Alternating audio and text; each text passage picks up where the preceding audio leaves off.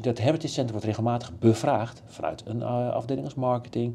Van, joh, hoe deden we dat nou in het verleden en hoe kunnen we ervoor zorgen dat we dus die traditie, die lijn, die passie, die kennis, die kunnen, nog steeds goed weten over te brengen op de consument. Want daar gaat het om.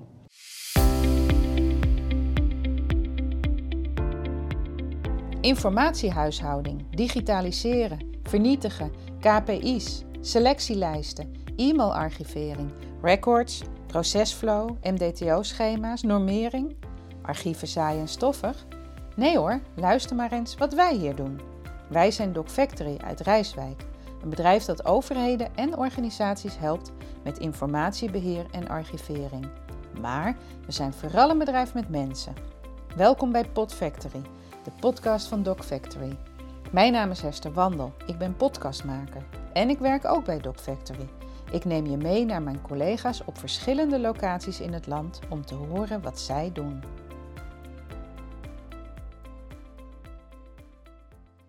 Dit is aflevering 5. Ook een bedrijf heeft een geschiedenis. Wie de geschiedenis niet kent, is gedoemd ze te herhalen. Dat is een uitspraak uit 1905 van de filosoof, schrijver en dichter George Santayana. Een waarschuwende tekst en een waarvan we kunnen leren. Het kan ook in positieve zin worden gebruikt. Uit de geschiedenis van een bedrijf kun je leren voor de toekomst. Doc Factory kan daarbij helpen met specialisten op het gebied van erfgoed of heritage, zoals wij het noemen. Vandaag spreken met twee collega's die beide bedrijven helpen om hun geschiedenis te ordenen en te kennen, zodat deze kennis kan worden ingezet om nieuwe verhalen te vertellen. Mijn collega's zitten door het hele land op verschillende locaties. Voor deze aflevering ben ik bij oud-collega Lotte in Rotterdam en Peter, die ik spreek in Rijswijk.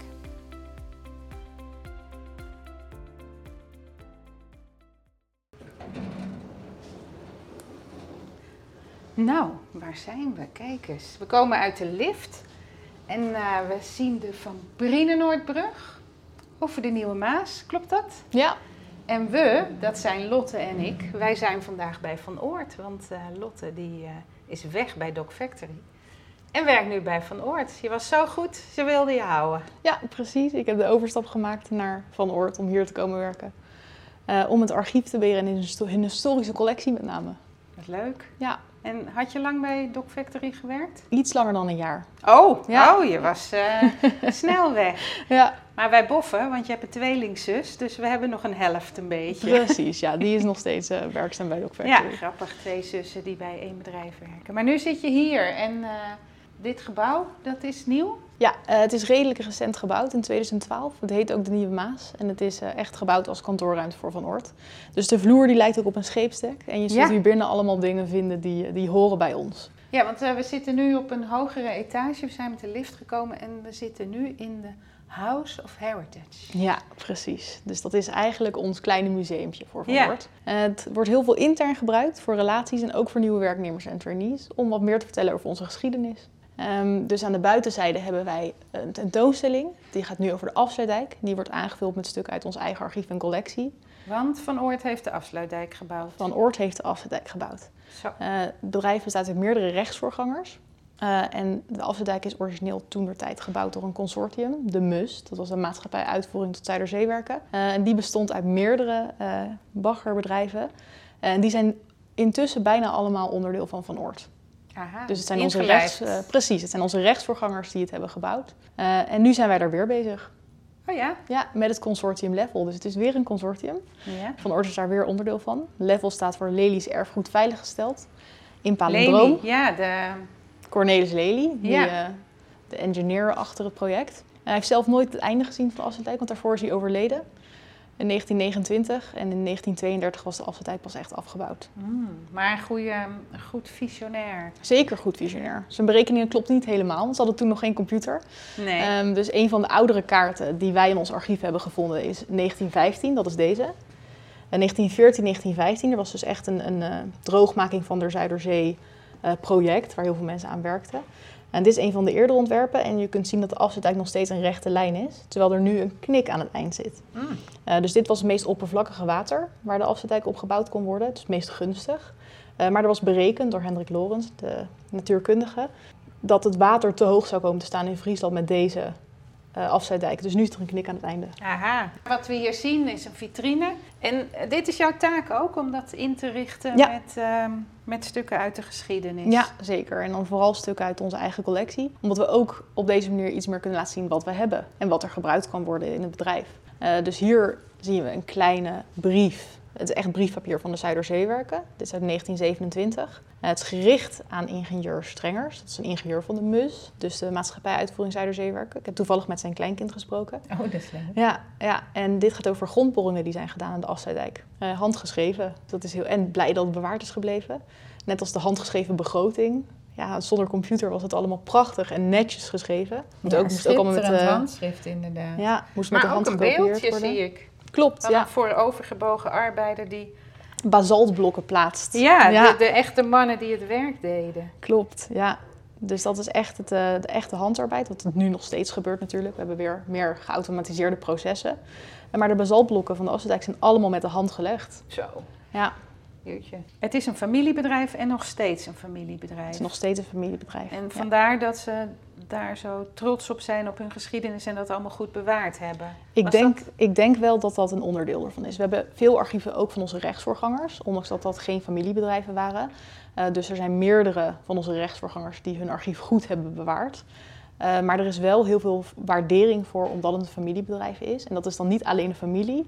Maar ik merk zelf al dat het bedrijf en de mensen die hier werken, die trots op hun geschiedenis en dat familiegevoel ook met zich meedragen. Hmm. Ik denk dat er daarom eh, veel aandacht is voor de geschiedenis. Ja, want je hoort ergens bij. Het voelt, Ja, ja, nou ja, als je dat soort werk doet, het voelt ook wel als familie. Je bent daar hele dagen. ja. Lange dagen toen nog. Precies, en het zijn grote werken. Ons echte erfgoed, ja, ik kan doen alsof ik het beheer, maar ons echte erfgoed ligt natuurlijk in de wereld. als de Afsluitdijk, het Suezkanaal.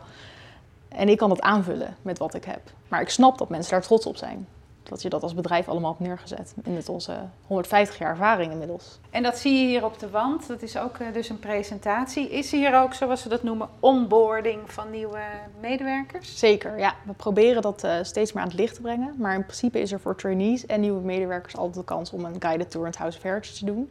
Niet automatisch, maar dan moet je echt, eh Nou als ja, er komen- hebt. Als er interesse eh, is inderdaad, maar er komen steeds meer aanvragen binnen. Wat dat betreft heb ik het erg druk, met name in september. En eh, ook voor afdelingen. Als men het leuk vindt, is er altijd ruimte voor een guided tour. Als ik tijd heb, moet ik daar wel eerlijk bij die zeggen. doe jij ook. Die doe ik, ja zeker. Ja. En er is zoveel te ontdekken. Eh, het is echt een prachtig archief. Er is nog heel veel wat ontsloten moet worden. En ik heb gewoon echt een hele goede dag als ik zo'n kaart van de Afsluitdijk vind. Ik vind een fotoalbum uit 1910. Dat zijn de goede Oh, dus je dagen. bent echt aan het schat zoeken. Ik ben echt aan het schat zoeken, zeker. En die wand die loopt ehm, rond, of ja, ovaal is het eigenlijk. Daar staan Ja. allemaal foto's op van werken die eh, Van Oort doet. Het verleden en het heden. Dus de bovenkant is eigenlijk hoe de Afsluitdijk ooit is gebouwd. Eh, met telders, die hoofd van het consortium was. En de contracten, die zijn ook eh, deel van ons archief. Dus dit zijn die bestek en voorwaarden uitgegeven door Rijkswaterstaat toen tijd, of het ministerie van Waterstaat.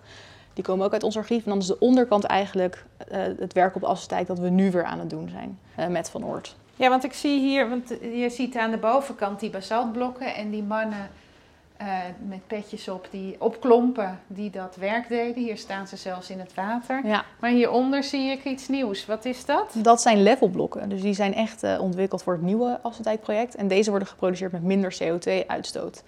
Eh, want we moeten nu natuurlijk ook denken aan Nederland die niet eh, mag overstromen. Waarom we de Afsluitdijk sterker moeten maken. Maar we moeten ook met een blik op de toekomst en de, wat er nu geëist wordt, eh, daar moeten we ook aan denken. En het zonnetje schijnt, de Maas, ehm, het waait wat, dus je ziet het hier steeds fonkelen. En dan komen we in een ruimte met een hele tijdlijn, vitrines. Oh ja, dat zag ik beneden ook, scheepsmodellen. Jullie hebben van alle schepen die jullie hebben laten bouwen, de modellen. Ja, van alle schepen die we laten bouwen wordt ook een model eh, meteen gemaakt. En van alle schepen die we hebben, hebben we ook modellen. En die zijn eigenlijk door het hele pand. Ehm, hier staat er toevallig eentje, maar er staan eh, ook de nieuwste die, eh, die nog gedoopt moeten worden, of die nog niet af zijn, die, die staan er ook al. Zo, en dat hoort allemaal tot jouw collectie. Ja, zeker. En dat doe je in je eentje. Doe ik in mijn eentje, ja. Ik zie hier vitrines met medailles.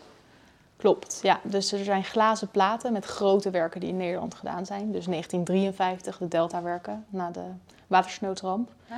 1945 na de oorlog, de opbouw of de reclamatie van Walcheren. Ja, maar dat was geïnundeerd. Hè? Ja, klopt, klopt. Door de geallieerden om, eh, om eigenlijk de oorlog te helpen. Maar voor de mensen op Walcheren was dat natuurlijk niet de situatie. Eh, en vrij snel daarna eh, zijn ze, hebben ze geprobeerd dat opnieuw op te bouwen. Dus ehm, zijn er heel veel mensen gekomen van allerlei bedrijven om te werken aan de sluiting en de heropbouw van de dijken. Waaronder ook het eh, familiebedrijf van Oort. Een oude schoolplaat van eh, hoe het vroeger ging. Ja, dijkbouw in het IJsselmeer. Eh, de Zuiderzeewerken, dat is natuurlijk ook, heeft ook met de afsluitdijk te maken, maar ook met de, de nieuwe polders die gemaakt werden. Dus een nieuwe landaanwinning. Flevoland is daar een heel goed voorbeeld van. En dan is dit een, ehm, een replica, of hoe heet het? Een afdruk van een schilderij. En dat schilderij heb je dan zelf ook in de collectie. Ja, klopt. klopt. Dat is een Mastenbroek. Oh ja. Eh, je ziet hier ook op het schip Mus staan, dus die maatschappij uitvoering Zee- Zuiderzeewerken. Ja, MUZ. En natuurlijk een tijdlijn, want anders is het ook wel moeilijk te begrijpen. 1870 tot 2020. Zo. Ja, ja, de bovenzijde van de tijdlijn is eh, onze bedrijfsgeschiedenis. En aan de onderkant eh, zie je algemene ontwikkelingen binnen de waterbouw en het baggerbedrijf. Eh, dus ons startjaar is 1868 en dat is toen Govert van Oort voor zichzelf begon als grindbaas. Dat betekent het, de, de handel in ehm, rijst- en zinkwerken, dus eh wilgehout. En hij is later meer de waterbouw ingegaan. Dus hij had hier en daar opdrachten, maar hij is echt als eerst voor zichzelf begonnen in 1868. En die datum delen wij met de uitgraving van de Nieuwe Waterweg. Dus de weg naar de haven van Rotterdam. En die is uitgegraven door een van onze rechtsvoorgangers, Adriaan Volker. Die ook zijn eigen stoombaggermolen had, als een van de eerste. Oh, die zie je hier ook. Heb je die prent dan ook? Oh, dit is een foto. Ja, dat is een foto, de Arnhem. Helaas niet uit mijn archief, maar het is wel een belangrijke foto. Ja. Dus hij staat hier wel. Eh, en al onze andere rechtsvergangers worden hier ook tussendoor genoemd. Want we proberen wel al de bedrijven die bij ons horen nu, door verschillende fusies, erbij te betrekken. Maar er zitten nog steeds van Oorts in, de, eh, in, in eh, het bedrijf. Ja, zeker, zeker. Inmiddels de vierde generatie. Ehm, dus het, het blijft echt een familiebedrijf. Mooi. Ja, die zijn altijd goed in het bewaren van hun geschiedenis. Hè? Ja, precies, precies. En ehm, hier heb je nog wat archiefstukken meegenomen. Dus Ja. we mogen ook nog even... Ja, in principe als ik tours geef, dan pak ik altijd de parels uit ons archief. Ja. En dan zal ik beginnen met de stukken die echt bij de afzetdijk horen. Dit is een controleboek voor de stoomketel, of voor den stoomketel moet ik dan zeggen. Ja. En die is van de MUS, dus Maatschappij Afvoering Zuiderzeewerken. Deze Ja. is uit 18, of 1928, 10 november. En dit is eigenlijk een controleboek, heel erg Nederlands, heel erg administratief. ja. eh, met een controle op de stoomketel, want er was natuurlijk explosiegevaar. Mag ik bladeren? Ja, ja. Dus daar werd bijgehouden hoe die eh oh, vergunningsactes... ja, dat is een akte van dit is een goede stoomketel, is niks afgeleverd door dit bedrijf. En dan vervolgens heel administratief data en handtekeningen. Het is dan gecontroleerd door die. En bij dit stuk zit natuurlijk de originele blauwdruk uit hetzelfde jaartal van een bedrijf uit Schotland. Dat waren Schotse stoomketels. Nu moet ik altijd voorzichtig doen. Ja, ja, ja. ja, het is echt een oude blauwdruk. Oh, die is echt op stof geplakt. En zo ziet dat er dan uit. Zo, een hele technische tekening. Alles heel- nog met inches. Dus hier zijn de drie stoomketels. Drie grote, grote ronde. Zo, te merk. Ja. Wat leuk. En hoe heb jij het dan eh, geregistreerd? Of is dat al eens eerder gedaan? Ik zie daar een nummer. Eh, bij sommige zie ik een nummers, bij sommige niet. Eh, maar het is voor mij heel erg onafhankelijk. Of is er heel erg van afhankelijk of er een inventaris is. Ik kan zoveel nummers vinden als ik wil. Als de inventaris weg is, heb ik er niks aan. Nee. Ehm, heel veel stukken vind ik of in oude dozen. of op- bij mensen thuis soms. Dan komt het mijn kant op. Of ik vind het in oude archieven, maar die niet goed zijn beschreven. Dus dan staat er alleen een jaartal. eh, maar niet welke opdracht of wat erin zit. Eh, dus dan zal ik het zelf moeten registreren. En dat is eigenlijk wat ik het meeste doe. Ook Ja. omdat ik een uniform archief wil met dezelfde nummering en dezelfde Ja, deelcollecties. precies. En waar voer jij het dan in? in? Momenteel in Excel. We zijn bezig met een database. Ehm, dus ik gebruik nu SharePoint en Excel om alles te registreren en te nummeren. En dat doe ik op zo'n manier dat het rechtstreeks in een database gezet kan Ah, worden. ja. ja. En dan maak je van alles foto's en, eh, Ja. en zorg je dat het goed... Dat het goed Bewaard wordt. blijft. Dus Ja. het in zuurvrij papier, in zuurvrije dozen. Om het, Wat eh, eh, Doc Factory ook bij andere bedrijven doet precies, inderdaad. precies. Bewa- toekomstbestendig bewaren. Ja, precies. Eh, dit is waar we het meeste van hebben. In echt het historisch archief, dus het papieren archief. Dat is weer, dan, dat is weer wat anders dan de beeldcollectie. Mhm. Maar dat is projectbeschrijvingen. Dus dit is eentje van het onderhoud van de Waterweg in Rotterdam. En dat gaat dan echt van de bestek en voorwaarden tot de begroting, contracten, correspondentie, kaarten. Dat zit hierbij. Nou, dit is dan nog redelijk klein. Je merkt in het archief hoe langer of hoe verder je de tijd ingaat, hoe groter die pakketten worden. Want dan is er ineens een printer. Ja. Uh, maar handgeschreven en handgetypt valt allemaal wel mee. Dus dit is een bestek en voorwaarden van het ministerie van Waterstaat. Ja, die gaven de voorwaarden en dan Ja. ging...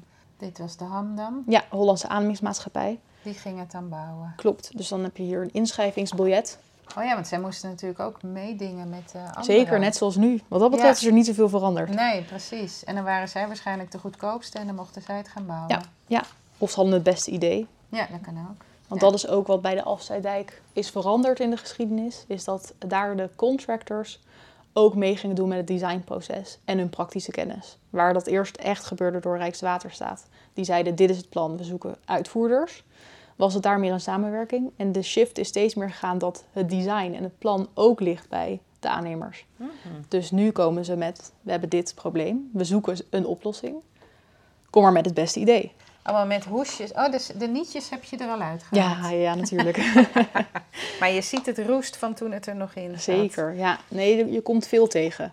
Maar Ja. gelukkig eh, kan het dan nu goed bewaard worden. Daar ben ik dan ook alweer een beetje trots op. Ja. Ik zal deze, de leukste, meteen erbij pakken. Dat is de kaart. En heb je, denk je, alles al eens een keer doorgenomen? Of is er nog echt heel veel te ontginnen voor je? Eh, er is nog heel veel te ontginnen voor mij. Ik denk dat we het over kilometers gaan hebben. Oh, kijk. En daarbuiten is het ook zo dat ik probeer alles zo goed mogelijk te beschrijven. Maar het liefste zou ik alles lezen. Ja, Maar daar heb ik geen tijd voor. niet. Nee, helaas. Nou, en als je nog eh, te veel werk hebt, kan je altijd Doc Factory inhuren. Zeker, zeker. Nou, er is genoeg te doen. Dus, eh, Ja. Nee, ik zal altijd als eerste aan Dog Factory eh, denken. En ik heb, moet ook zeggen dat ik daar het werkveld van de bedrijfsgeschiedenis heb leren kennen. Ik wist helemaal niet dat grote bedrijven historische archieven hadden.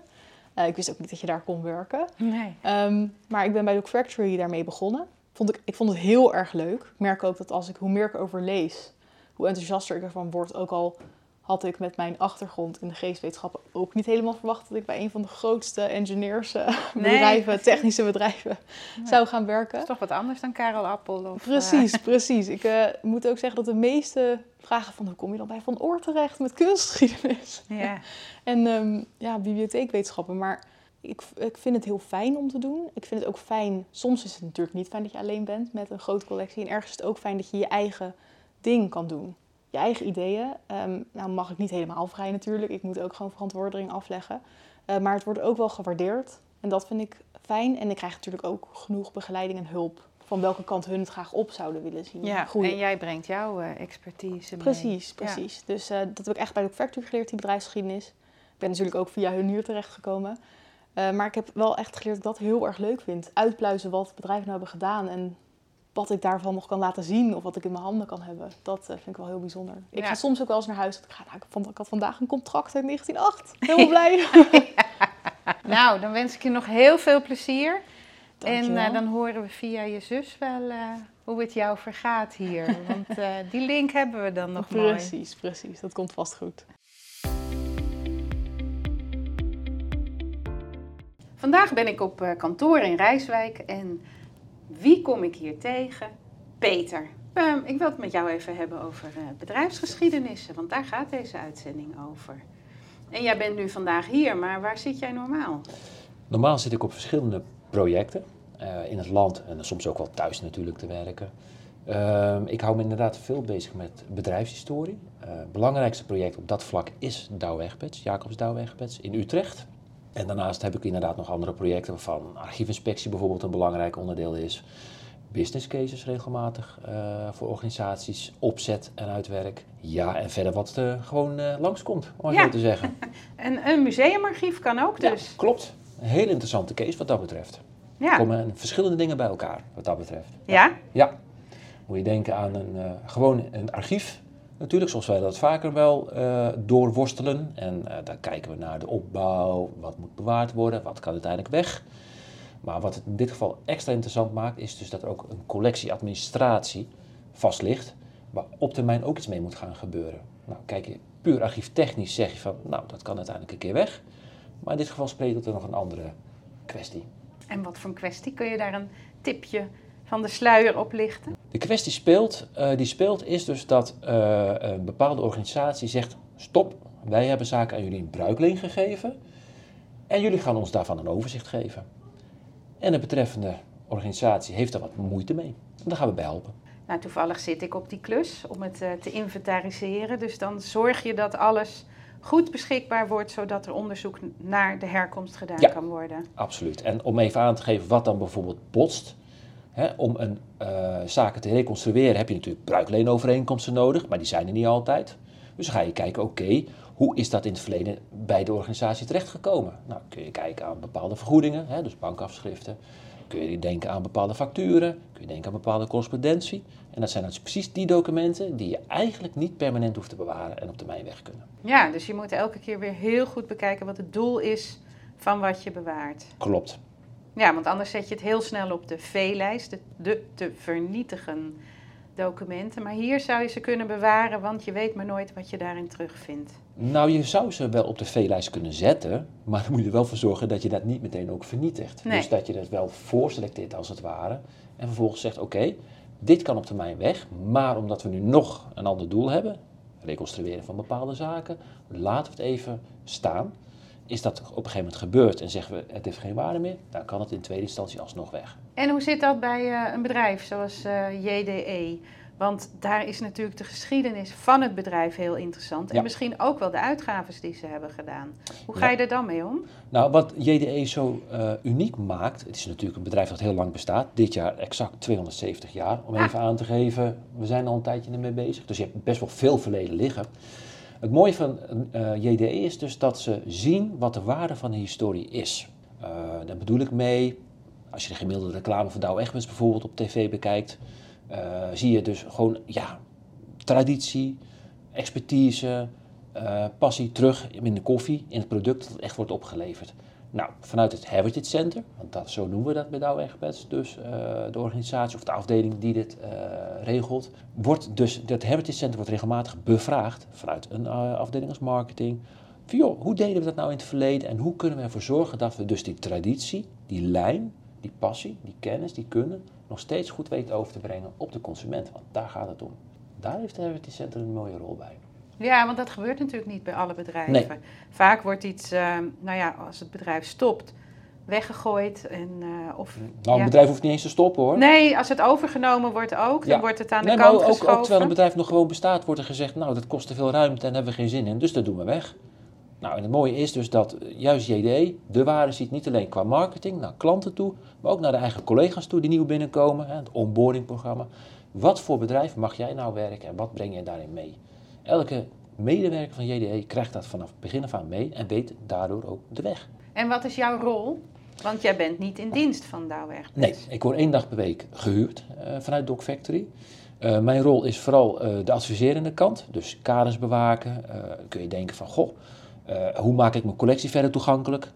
Ehm, eh, waar we de laatste tijd mee bezig zijn is bijvoorbeeld standplaatsregistratie. Dat klinkt heel basaal, maar ontzettend belangrijk, want Ja. je wil wel weten waar je iets hebt liggen. Ja, Nou, eh, dat leggen we ook vast in een systeem. Dat is eh, Atlantis van. Eh, en wat ook heel leuk is, en dat is ook in mijn verantwoordelijkheid, is dus, ja, we hebben een website gemaakt aan de hand waarvan je de historische collectie kan doorzoeken. Ja, deels. Hè, want er zijn natuurlijk altijd zaken in het kader van privacy of concurrentiegevoeligheid, waarvan je zegt, die willen we wel toegankelijk hebben, maar niet naar buiten toe. nee. En je zal dan ook meer met beeldmateriaal werken, denk ik. Want dat spreekt het publiek aan. Naar buiten toe zeker. Hè. Bij JD kan je ook denken aan geschenken. Koffiemachines, eh, koffieapparaten, eh, eh, serviesgoed. Is alles waar je voor kon sparen met punten, is dat allemaal een We exemplaar hebben van? het grootste gedeelte. En ik zeg nu we, want nu sta ik even in de plaats van JDE. Dat Ja. hou je toch altijd als je betrokken bent bij je projecten. Ja, we hebben het grootste gedeelte. Ja, ja. En het, de, de grootste uitdaging ligt nog niet eens in het terughalen van de oudste zaken, want dat hebben we op zich wel. Het is vooral ook eh, zaken terughalen of, of zien te acquireren. eh, eh, waarvan ze zeggen, ja, wat men eigenlijk bijna vergeten is wat de waarde zou kunnen zijn. En dat is soms nog wel eens wat moeilijk. Ja, waar moet ik dan aan denken? Nou, kijk, wat tegenwoordig de aandacht, eh, meer aandacht moet hebben, is digitaal erfgoed.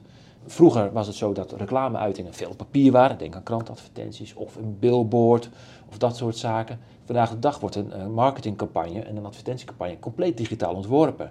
Niet eens meer op papier. Eh, Via internet of uh, nieuwsbrief of andere digitale hè, filmpjes. Ja, filmpjes op tv, maar filmpjes worden digitaal gemaakt, ook bijvoorbeeld op YouTube geplaatst. Die willen we wel hebben. Ja. En dat is moeilijk. Daar adviseer jij voor, van hoe, de- hoe, de- Ja. hoe ze dat kunnen doen. Adviseren en contacten leggen en houden. Ja, absoluut. Ja. Dus in dit geval is ehm, het bedrijfsarchief ook een beetje een museum. Dus daar, eh, Zeker, absoluut. Waarbij we in twee locaties hebben, want Douwe Egberts zit in Nederland op twee locaties, eigenlijk drie. Amsterdam, hoofdkantoor, daar hebben we niet veel. Eh, Utrecht, dat is de belangrijkste locatie in Nederland waar ook heel veel koffiepakjes worden gemaakt. Ja, ik ben er een keer geweest en Het het rookt er hè? heerlijk. Juist. Volgens mij heb je, ze hebben ze aan jou wel een goede als klant. Want jij drinkt heel veel koffie, dus je komt daar wel... eh, Ja, nee, elke keer als ik ben geweest krijg ik weer de complimenten als ik eh, naar huis ga, want de omzet is weer gestegen. Daar zorg ik hoogstpersoonlijk voor. Maar wat ik wilde vertellen is dus Ja. in Utrecht hebben we dus een soort bezoeklocatie voor externe relaties, ook nieuwe collega's, om hun dus thuis te brengen in de historie. En dat is ja, gewoon eigenlijk een soort eh, museumzaal waarin we een rondleiding geven. Maar in Joure, en dat is de derde locatie, daar staat natuurlijk de echte schatkamer. ja, We noemen het even de storage room, hè, want we zijn voor een internationaal werk, bedrijf werkzaam, dus dat moeten we internationaal noemen. Een storage room, daar ligt echt alles wat we hebben, zo'n beetje. En daar komen, kunnen mensen ook naartoe. Je begint helemaal te stralen als je daarover vertelt. Ben je daar vaak? Nee, ik ben niet vaak, het is toch wel een beetje ver weg. Ja, En het meeste werk ligt toch in Utrecht, want eh, ja, eigenlijk elke keer als ik ben, minimaal één rondleiding per dag geef ik wel. Kort, lang, wat, naar mijn mate wat men wil. Nee, in Jouden ligt echt gewoon, eh, ligt, ligt, ja, moet je denken aan stellingen. Hè, bijvoorbeeld de geschenkcollectie, dat nou echt best volgend jaar 100 jaar, oh, ja, heeft bestaan, hè, bestaat het 100 jaar. Dat ligt gewoon daar uitgestald. 100 Is- jaar. Ja. Je, zei net 270 Heel jaar. scherp van je.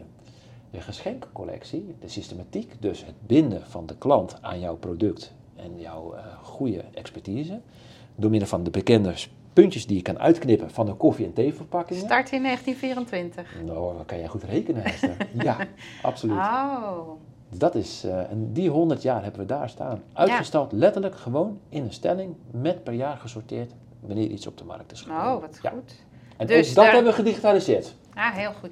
Dus de marketingafdeling of de communicatieafdeling kan daar grasduinen Ja. voor een mooie campagne volgend Onder jaar. begeleiding, want we laten niet zo iemand eh Nee. daarin rond. Hè? We zijn zuinig op onze spullen. Nee, dat snap ik. En ehm, heb je nog bij andere bedrijfscollecties, Ja. aan bedrijfscollecties Ja. gewerkt? We hebben ondersteunende werkzaamheden verricht bij Van Oort. Nou, als ik het goed heb begrepen, heb je al met iemand gesproken die Ja. werkzaam is bij Van Oort. Ons wel bekend. Ja, die heb jij goed geenthousiasmeerd. Nou, daar was niet veel voor nodig hoor, in dit geval. maar ik kan me wel voorstellen, wij met elkaar, ja, daar hadden we toch nooit genoeg aan een uur, laat ik het zo zeggen. Dat was Nee. altijd heel leuk. Ja, Is heel leuk. Nou, en ik heb eh, bij de Stichting Capital in Amsterdam hebben we eh, werkzaamheden verricht. Dat is de bedrijfs, eh, of tenminste het historisch archief van de beurs in Amsterdam, de welbekende beurs. PON heb ik informeel geadviseerd. dat is? dat is de importeur van Volkswagen, Bugatti, Porsche. Eh, Die zit in Leusden. En ja, dat is best wel een leuk verhaal als je nog geïnteresseerd bent Ik wel. Was eh, Leo Koekoek. En eh, die man was eh, op nou, 55, 58-jarige leeftijd weggereorganiseerd bij zijn vorige werkgever. Kwam via kennen in contact met PON. En voor we het wisten, en dat vind ik echt heel knap wat hij heeft gedaan, in een jaar tijd was hij Mr. PON. En dat was ja, een geweldig verhaal. Echt, hij is nu wel met pensioen, maar echt een geweldig verhaal. Hij wist alles over het bedrijf. Ja. En jij assisteerde met het vastleggen daarvan. Eh, ik heb geholpen met eh, het collectieplan op te zetten. Van, goh, wat is nou eigenlijk het doel van de collectie? Wat wil ik daarmee bereiken? Ja, informeel hoor, dat zeg ik er wel bij. En dat was voordat ik bij Doc Factory werkte. Aha. Maar dit zou je namens Doc Factory ook kunnen doen. En Ja. Nou adviseren. ja, dat heb, heb ik eigenlijk ook gedaan bij Van Oort natuurlijk. Ik ben in contact gekomen met de, de destijds was dat, meen ik, de eindverantwoordelijke voor communicatie. Die wilde iets gaan doen, of men vanuit het bedrijf en de familie, hè, want Van Oort is familiebedrijf. En even voor de duidelijkheid, een familiebedrijf werkt altijd weer net wat anders qua bedrijfshistorie dan een beursgenoteerd bedrijf. Een PON is eigenlijk ook zo'n verhaal. Vanuit de familie wilde men toch dat erfgoed veilig stellen. En eh, zij had daartoe opdracht gekregen en heeft ons toe benaderd.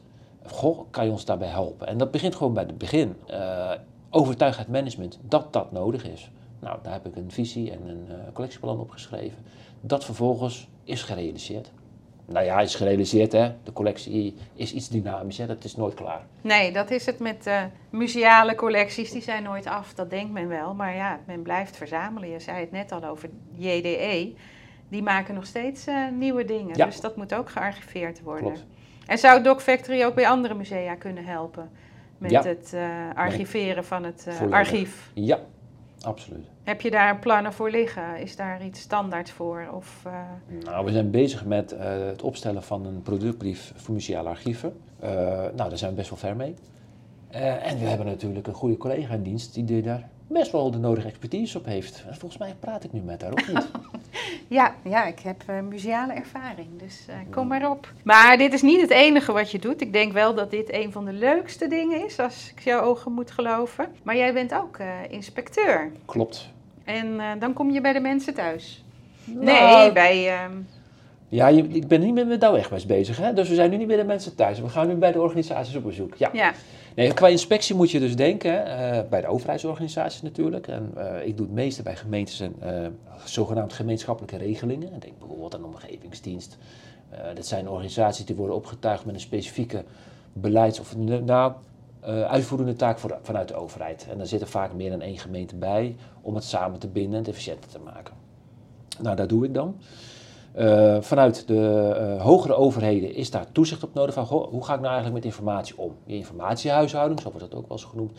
En op termijn wordt wat hè, informatie is uiteindelijk vastgelegd en permanent of bewaard of vernietigd. Nou, dan hebben we het over archief. Dus dat is op die manier aan elkaar vast te knopen. Nou, vanuit eh archiefbewaarplaatsen, dat is een heel moeilijk woord voor een archief, wordt toezicht uitgeoefend op de gemeente of op enkele gemeentes waar men een relatie mee heeft gelegd. Eh van joh, hoe gaat het nu eigenlijk met je informatiehuishouding? Waar het vroeger papier was, is dat tegenwoordig een best wel ingewikkeld verhaal met zaaksystemen en taakspecifieke applicaties. Waar bijvoorbeeld omgevingsvergunningen worden vastgelegd, eh, eh, leerlingen worden gevolgd. Sociaal domein, hè, dan moet je denken aan mensen met een uitkering, een dossier. Dat zijn allemaal die ingewikkelde ja, digitale systemen. En ja, men wil graag zijn taak uitvoeren, maar hoe dat dan wordt vastgelegd en hoe dat eventueel te reconstrueren is, ja, daar hebben we een archiefwet voor. Maar dat verliest men nog wel eens uit het oog. Ja, dan hebben we iemand nodig die één keer in zoveel tijd even komt kijken hoe dat gaat. Even de vinger aan de pols houdt en zegt: Goh, dat kan beter. Of dat gaat uitstekend, hè, dat gebeurt natuurlijk ook. En daar een rapportage van maakt. En dat rapport dat gaat uiteindelijk naar de provincie toe, als we het over gemeentes hebben. Omdat de provincie formeel toezicht houdt op wat er geregeld is op dat gebied bij de gemeentes. En dan ehm, maak je zo- zo'n stoplichtding Ja. met bolletjes om te kijken of iets rood is en veel Ja. aandacht moet. En dat wordt dan ook opgevolgd. eh, en dan ga je het jaar daarna kijken. De bedoeling is dat het wordt opgevolgd. Nou is de praktijk wel eens wat weerbarstiger, hè? want eh, wat je vandaag ziet is toch wel een behoorlijke onderbezetting op mensen die veel weten van digitale informatieverwerking. Dus dat, daar is dan wel begrip voor. Vaak komt uit zo'n inspectie ook wel dat daar een knelpunt ligt. Nou, inderdaad wat je net zegt met stoplichten, hè? eh, rood, oranje en groen. Nou, groen betekent je hebt het perfect op orde zo laten. En rood betekent nou, nou, nou, dat is wel heel slecht, daar moet je acuut iets op ondernemen. Dat rapport, eh, die kleuren worden gebruikt zodat eh, ja, iemand die in het bestuur zit, hè, die dus eindverantwoordelijk is, heel snel ziet waar op dat punt eh, de, de, de pijnlijke zaken liggen, dus waar verbetering nodig is. Dat doen we inderdaad in zo'n rapport. En ja, de bedoeling is opvolging. Ja, in één keer per jaar ga je kijken van, goh, wat gebeurt er en, en hoe is de follow-up? Soms gebeurt het ook één keer per twee jaar. Hè, dat je eh, dat, je dat eh, ja, want ook een inspectie kan best wel eens wat eh, onderbezet zijn. En soms gebeurt het ook wel dat een situatie zo acuut is dat er wordt gezegd, nou, wij gaan niet volstaan met de reguliere inspectie. We gaan binnen afzienbare tijd specifiek iets onderzoeken. Dan noemen we het een zogenaamde aspectinspectie of een thema-inspectie. Dan kun je bijvoorbeeld denken aan ICT. En dat doet Doc Factory ook, of Ja. jij en, en je Nee, en dat doen wij als Doc Factory ook. En Ja. het leuke is dus dat we steeds meer collega's hebben die er thuis in raken. Nou, mooi. En eh, hoe lang werk je hier al? Mm, ik, ga, het- ja, ik, ik ga het wel zeggen, 1 mei, 10 jaar. Zo. Nou, dan eh, zit jij hier voorlopig nog wel. En, nou ja, eh, je weet niet wat er nog gebeurt, dus... Nee. Maar leuk, en ik spreek jou nog, maar eh, voor deze uitzending is het eh sloes. Oké, goed zo. Dankjewel. Alsjeblieft.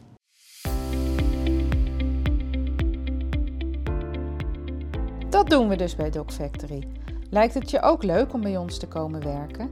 Ben je een starter of heb je juist al heel veel ervaring? Wil je wel eens wat anders doen? Voor ons gaat het erom wie je bent. Wil je meer weten? Luister dan naar de volgende aflevering van Pod Factory. Of wil je zelf een collega spreken? Bel ons op 070 8200 371 of stuur een e-mail naar info@docfactory.nl. Kijk ook eens op www.docfactory.nl en volg ons op LinkedIn en Instagram. Wie weet, tot ziens in Rijswijk.